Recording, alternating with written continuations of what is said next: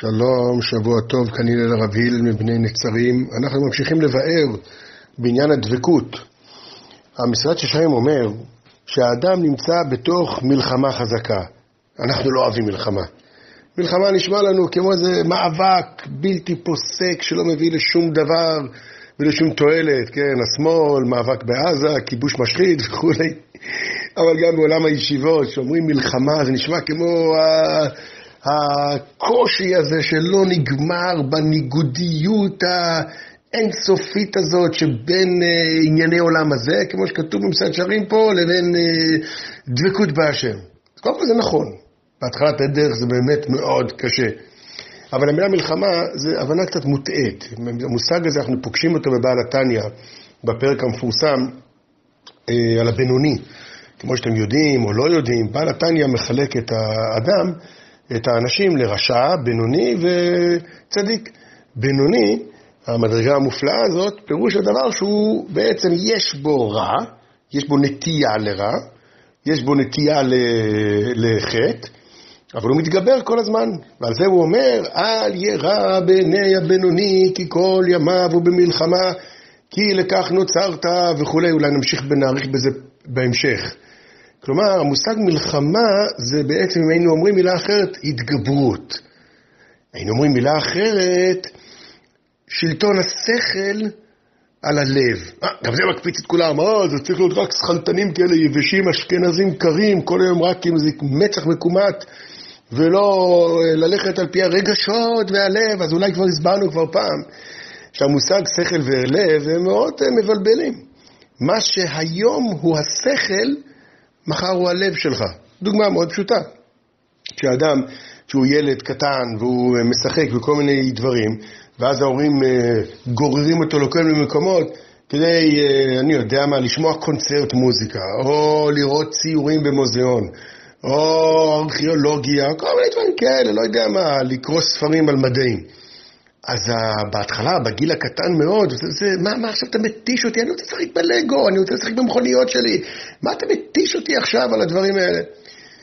אבל אחרי כמה שנים, כשהוא מתבגר, או נאמר, אם הוא מתבגר, אז פתאום הדברים האלה הופכים להיות נטיית ליבו, לנגן כל היום, לטייל, לראות ארכיאולוגיה, לראות קונצרטים, אני יודע מה, לא לראות קונצרטים, לשמוע קונצרטים, כל הדברים כאלה. ומה הופך להיות השכל? השלב הבא. אותו דבר, בתורה זה אותו דבר. מה שאתמול היה בשבילי שכל מייבש, הבעיה שבתורה הרבה פעמים זה נשאר כך. זה לא באמת, זה לא באמת חלוקה דיכוטומית שכל ולב, אלא כמו להגיד, המקום שאני נמצא עכשיו, למקום שאליו אני שואף להגיע. אם כן, האדם נמצא במלחמה תמיד, פירוש הדבר, לא במאבק מתיש, למרות שיש זמנים כאלה, ואולי בהתחלת הדרך יותר, אבל לא במאבק מתיש חסר תועלת, אלא כדי להופיע את הערך האמיתי של חייו, מה שהוא קורא לו פה הדבקות בהשם, הוא צריך לחיות על פי הדעת. דעת היא מילה יותר טובה. ולא על פי, רק על פי הרגש, כלומר קומת החיים של עכשיו, אלא לפעול על פי הדעת. זה גם מה שהרמב"ם קורא הכובש.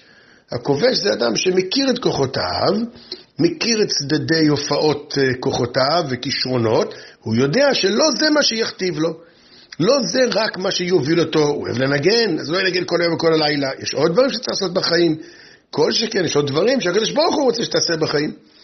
אז כלפי ההכרעה לצד הדעת, השכל, הוא נקרא כובש, הוא נקרא לוחם, הוא נקרא האדם נמצא במלחמה תמיד. יש עוד מילה שחשוב להזכיר פה, ועל זה אנחנו נאמר יעמול. עמל, מה זה עמל? עבודה סיזיפית בלי סוף, תמוק את הראש בקיר. לא. עמל פירושו, אל תחיה לפי הערך שאתה רואה בעין שלך עכשיו, הנקרא תאוות חומריות, תחברו למה שלמדנו כבר בעבר, אלא תחיה לפי הערך שהדעת נותנת לך, ואז תזכה לדבקות בהשם, בטוב האמיתי. זה מה שהמשרד שלנו אומר לנו פה, שכדי לזכות בדבקות צריך ליעמול, ביגיעו, לקנותה, ישתדל על ידי המצוות, והוא נמצא במלחמה תמיד לחשוף את הערך הזה, כמו אדם שרוכב על אופניים, אדם שרוכב על אופניים, נכון לומר, הוא במלחמה תמיד, במידה מסוימת. למה? איזה מלחמה? אם הוא לא יידבש מספיק מהר, הוא פשוט יאבד את שיווי המשקל. אדם שלא יעשה כל פעם כושר קצת יותר ממה שהוא רגיל, הוא יאבד את הכוח והכישרון, הכישרון, ה, לא יודע איך קוראים לזה, הפיזי שלו, החיוניות והכוח הפיזי הרגיל שלו, לא יודע איך להגיד את זה במילים.